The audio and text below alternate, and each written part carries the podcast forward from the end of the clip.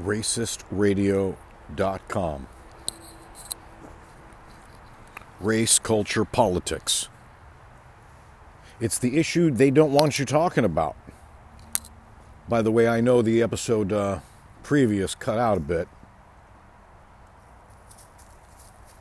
but I actually uh, kind of liked it because it kind of left you with a cliffhanger inadvertently.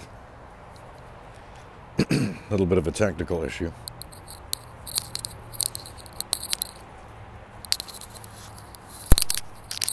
Peace be upon you. That's why we need to talk about it. Because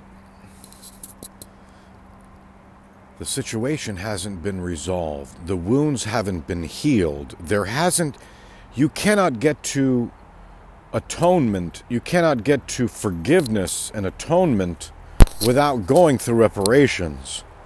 And we're not there. It's almost, you know, the five steps of denial. We haven't got out of the denial stage. And the more they try to deny and shove it under the rug, and the stiff upper lip of the British, in the standard of the stiff upper lip of the British, to not acknowledge and repair and and and and prostrate themselves and ask for forgiveness. That this country hasn't done it. Well, I mean, it has done it, but they didn't follow through, or I don't understand exactly. I just know that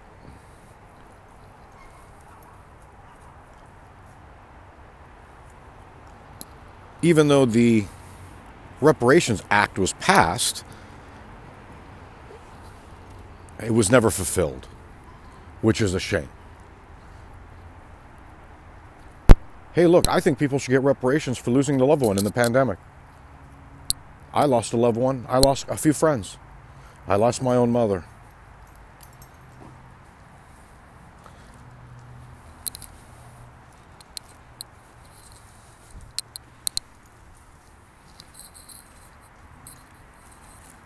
If we want to be united and we want to stand united, we have to embrace our diversity. And we certainly cannot be a country of two or three different worlds. Why is it that we have no problem with giving away billions of dollars to other countries but not want to help our or have a fraternal obligation or some sort of fraternal instinct to want to keep the dollars at home?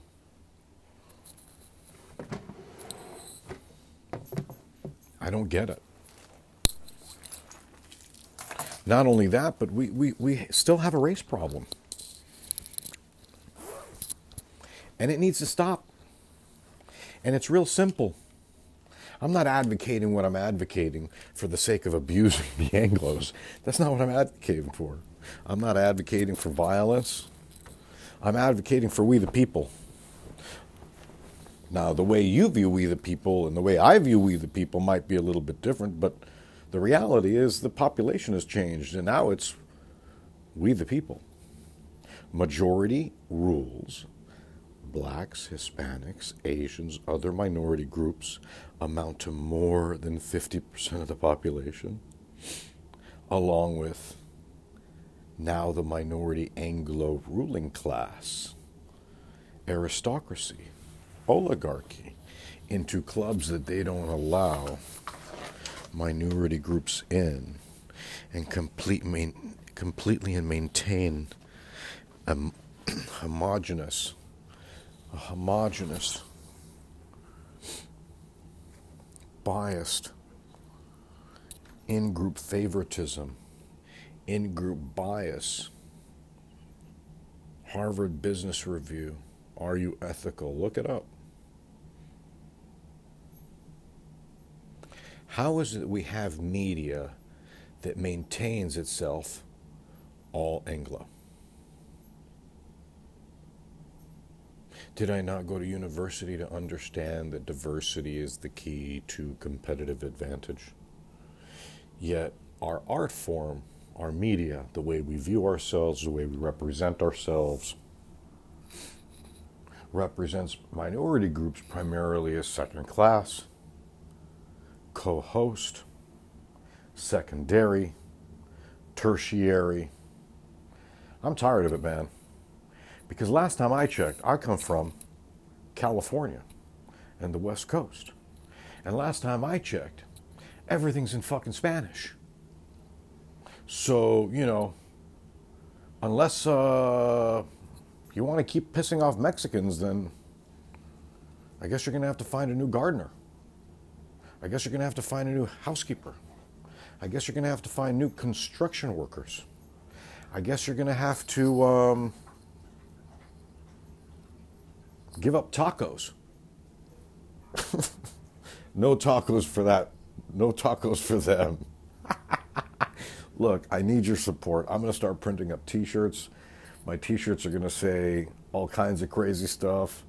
And, uh, and I, I ask for you to buy my t shirts. And, uh, and I, you know, listen, uh, I'm going to set up a GoFundMe account, some sort of something like that. And I would like you to contribute to this cause. Not only I'm going to set up a website, the website is going to consist of news, you know, stuff like this Brian Flores story, you know, um, it's going to represent resources from the NAACP to MALDEF to the ACLU and give you direct context to all of these people. Um, I'm doing this for a reason. This is a bigger. This is a bigger.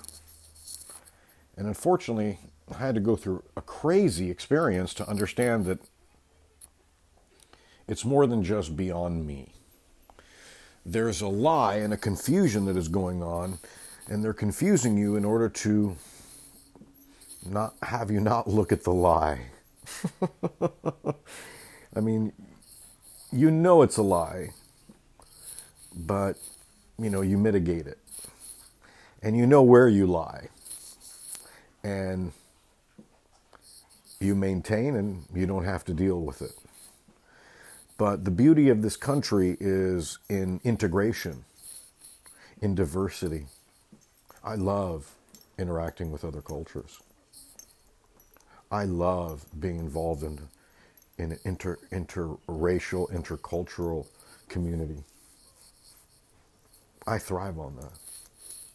I love all types of other cultures and their and their food. Where would you be without tacos? Listen, it's getting to the point where it, it's taxation without representation is what it boils down to. And it can change literally in two years. We can change the country in two years, two to four years. Advertising has a rate of return of about 20 to 40 percent. So, you know, I don't know how far and wide this uh, this podcast will go, but I am encouraging everyone to vote everyone Anglo out of office immediately. They've had their run. Vote for qualified minorities. That's all I'm saying. Or I don't really care. Vote for a crackhead. I don't care. As long as they're not white. Sorry. You're not thinking about us. You don't care about us. You don't represent us. We're not welcome to the party. Yet we are the drivers of this country for the entire history of the country. And now you are literally outnumbered. But you want to divide us by saying that we're different. But what you know what we are is we're all treated like second class. So the second class minority, which is now the majority, which are the minorities. I know it can be a little confusing. Because unbelievable, the, the, the script has flipped. It is time for us to start seeing ourselves in media, on television, on radio, in Congress, in the Senate. No more Anglo presidents for the next 200 years.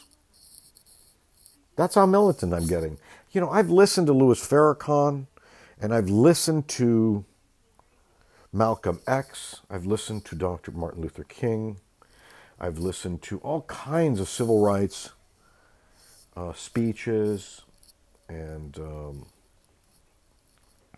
their teachings. And it's really sad when that starts resonating with someone who's not even a part of their you know, their culture or their I'm not a Muslim. I'm not a uh, radical black activist. But this country has, cho- has pushed me to choose a side. And you know what? I choose black. I choose the side that is the disenfranchised. I choose the side of the abused. Because that's what Jesus would do.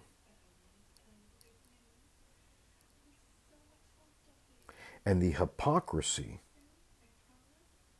is abundant.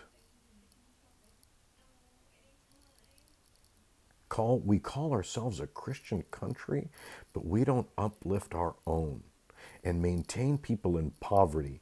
This homeless epidemic is unacceptable. Everyone should have access to a home, affordable. Everyone should have a place to live. We are in the country of abundance, the wealthiest country in the world, and we can't provide for the byproduct of super capitalism. Why? Why? Why? Why? Why? Because they don't give a fuck. You know why don't they give a fuck? Is because our voices aren't being represented.